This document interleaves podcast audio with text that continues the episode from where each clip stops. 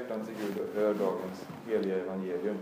Så står det hos evangelisten Johannes. Jesus sa: om jag själv vittnar om mig är mitt vittnesbörd inte giltigt. Men det är en annan som vittnar om mig, och jag vet att hans vittnesbörd om mig är giltigt. Ni har, känt, ni har sänt bud till Johannes, och han har vittnat för sanningen. Och jag vill, in, jag vill inte ha något vittnesbörd om mig från någon människa, men jag säger detta för att ni ska bli räddade. Johannes var en lampa som brann och lyste, och en kort tid hänfördes ni av hans ljus. Men jag har fått ett starkare vittnesbörd än det Johannes gav. Ty de verk som Fadern har gett mig i uppdrag att fullborda, just de som jag utför, vittnar om att Fadern har sänt mig. Så lyder det heliga evangeliet. Lovad vare du, Kristus.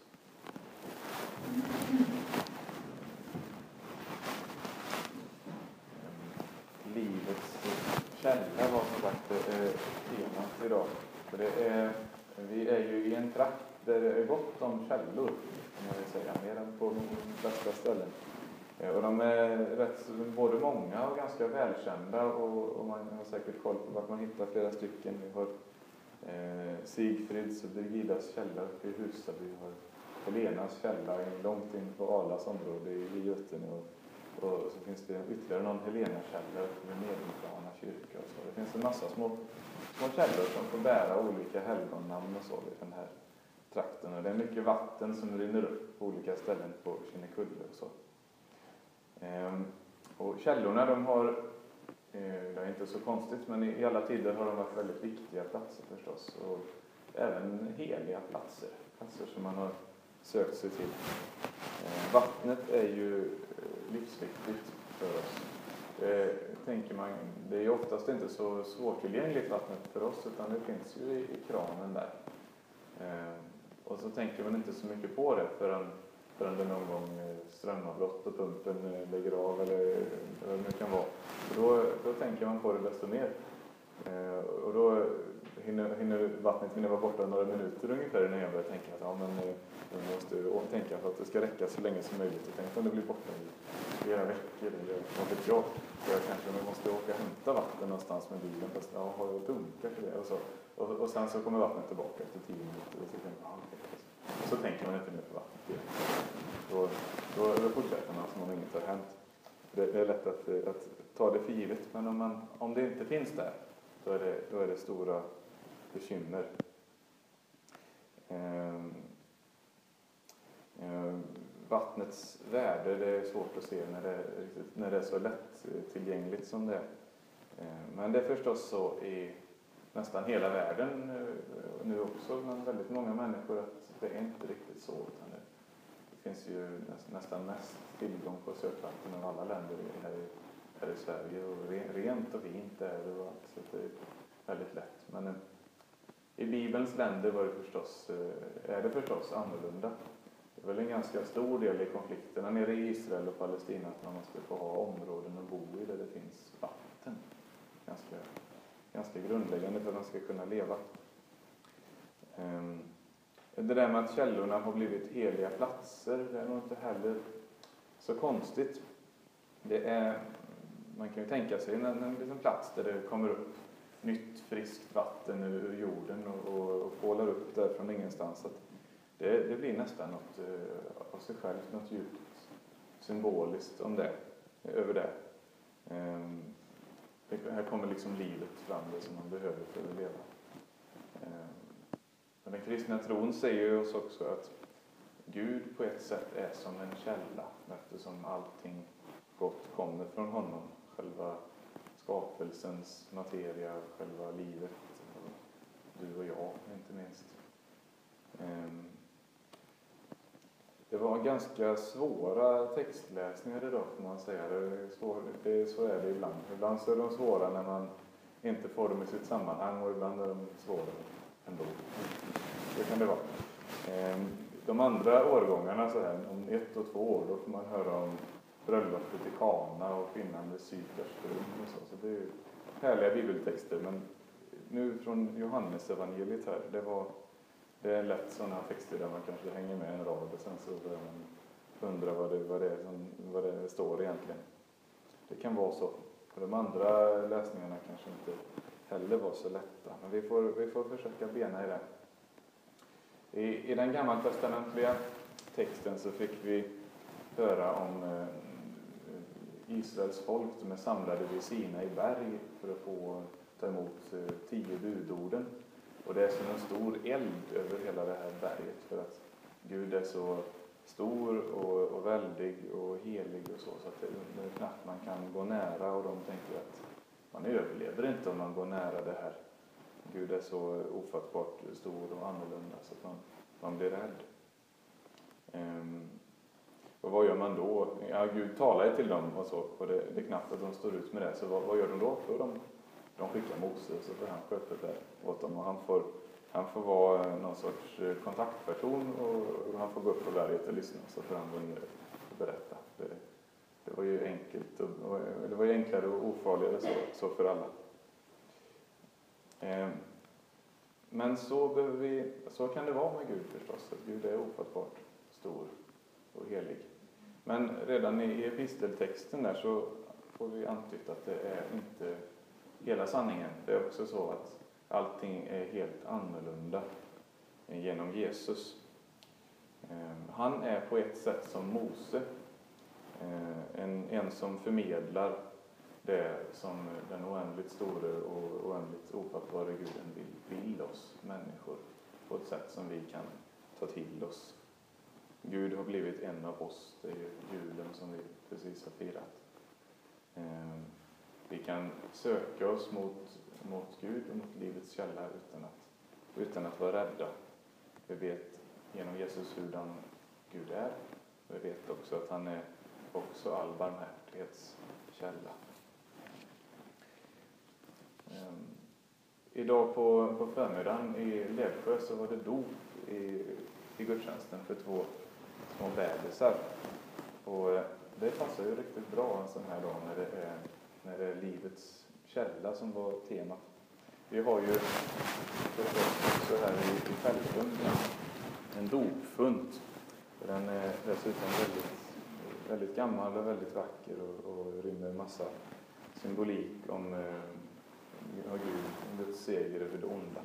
När man tittar på, på relieferna här. Eh, här har förstås en, ja, det, det går ju inte att, att föreställa sig hur många som har blivit döpta här, kanske genom genom århundradena, från medeltiden och framåt. Ehm. Och dopfunten är faktiskt en, en källa.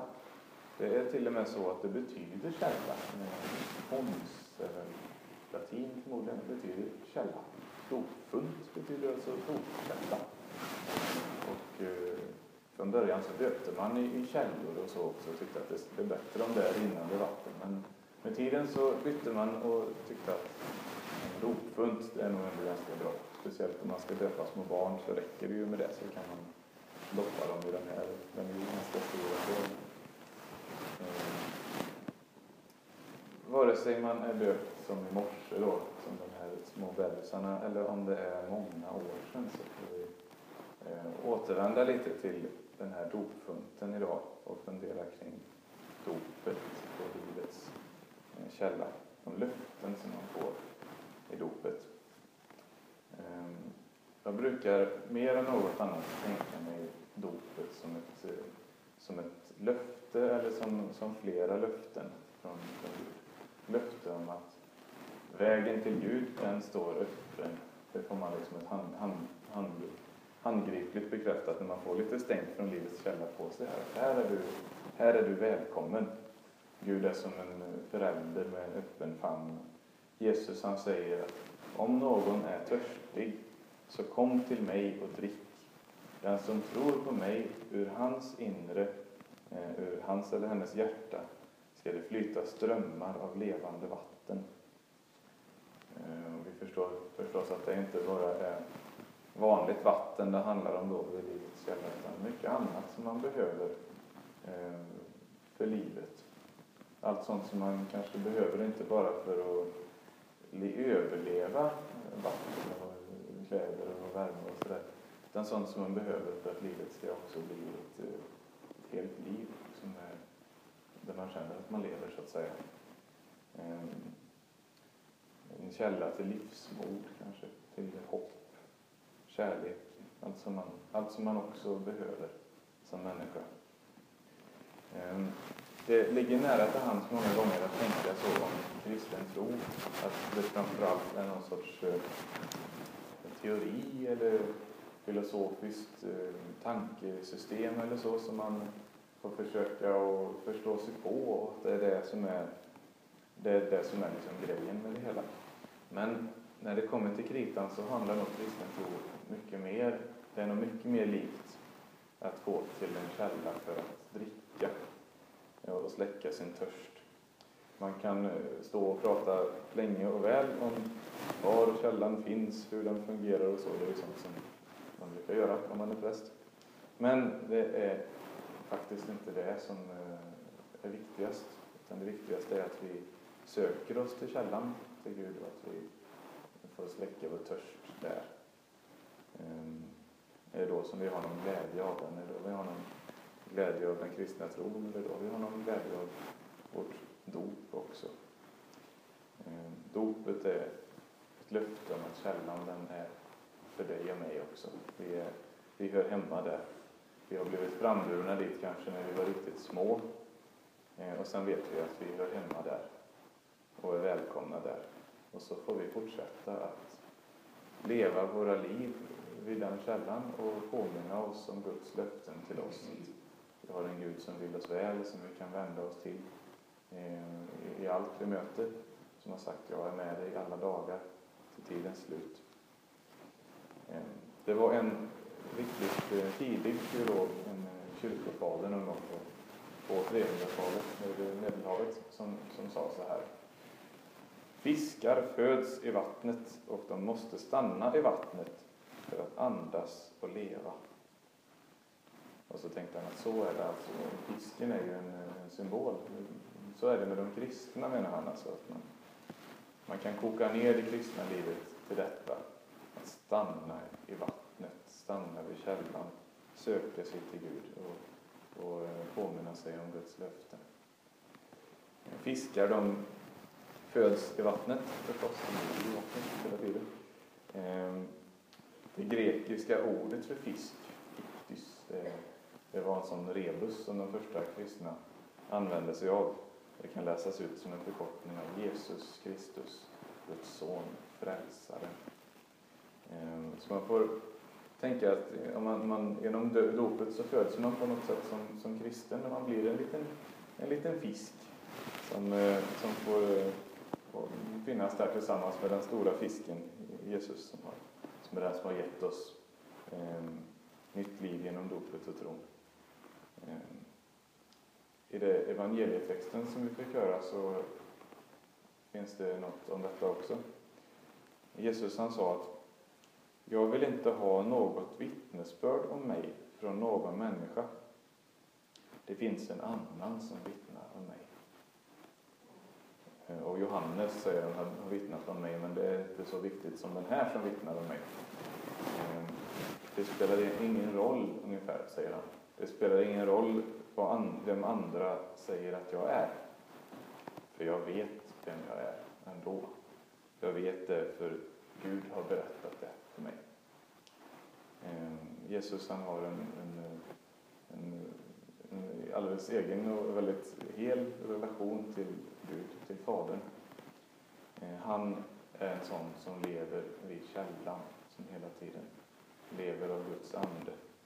Han vet vem han är, och han vet att han är, han vet vem han är inför Gud. Han vet att han är älskad. Och han bryr sig inte om vad någon, någon annan säger att han är. Det där kan vara utmanande ord, för så kanske det inte är med oss alltid. Jag vet att det är så med mig i alla fall, att jag bryr mig nog ganska mycket om vad, vad andra tycker och tänker, och det kan mycket väl vara så att det gör vi allihop. Men dopet öppnar för att vi får tänka likadant som Jesus tänker om sig. Vi får se på oss själva med Guds ögon, och vi får Jag tänker att den djupaste sanningen om mig, den är inte vad någon, vad någon, vad någon har för några åsikter eller synpunkter eller så. Det är det som Gud ser. Gud ser sitt älskade barn när han släpper det igen. Han ser en liten, en av sina små fiskar. Margareta Melin har skrivit en, en bön för det här temat. Att se på sig själv med Guds ögon. Hon skriver så här: jag är fin, för du har skapat mig. Jag är dyrbar, för du älskar mig. Skön är jag i dina ögon, en ädelsten i din hand. Därför kan det kvitta om någon säger att jag är värdelös och dum. I mitt hjärta viskar du sanningen, att jag är värd mer än guld. Jag är din ögonsten, din hemliga skatt. Du är glad att jag finns till. Jag vill tacka dig så länge jag lever och aldrig glömma vem jag är. I, i hebreiskan, som är språket som Gamla testamentet är, är skrivet på, så finns det Eh, samma ord för källa och öga. Eh, Algen heter det. Eh, och det kan man förstå om man tänker sig en liten vattenspegel eller så, så kan man tänka att det är inte så, inte så långsökt att tänka att det ser ut som ett öga eller så. Men, eh, och vi vet också att det kanske finns andra likheter mellan ögon och källor. Att det kan vara, blickar kan vara livgivande. Det är väldigt avgörande för hur våra liv är om vi har människor omkring oss som ser på oss med goda ögon. Om, alltså, de små dopbebisarna från i morse, de var så små och, och alldeles hjälplösa och väldigt, väldigt beroende av sina föräldrar förstås för livet. Helt och hållet hjälplösa, helt och hållet utlämnade. Och de behövde ta som hand, och de behöver ta som hand förstås med att de får mat och de behöver sova och allt sånt här som, som bebisar behöver.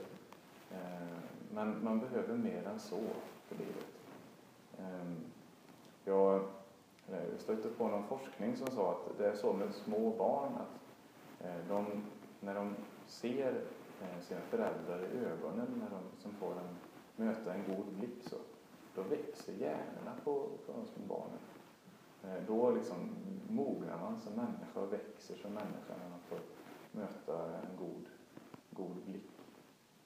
Och så är det säkert också när det är, även om man inte är barn längre. Jag skulle tänka mig att det, att det är så helt enkelt i livet. Vi växer när vi är trygga och, och får bli sedda på med goda ögon.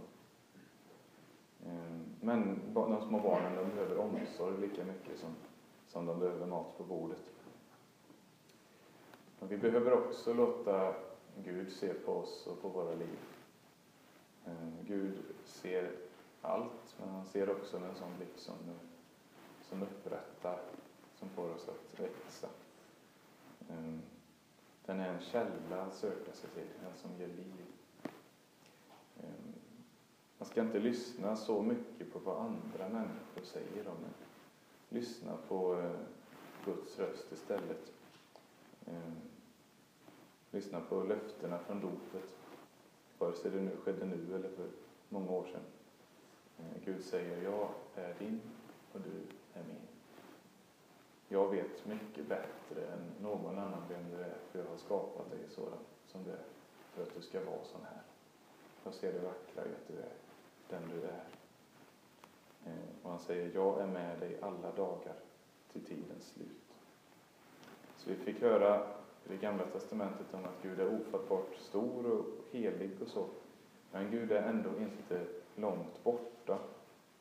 Större än vi kan förstå, närmare än vi kan våga tro. Och vi får vara fiskar i livets källa. Där finns den livgivande stunden, och det är där vi får stanna.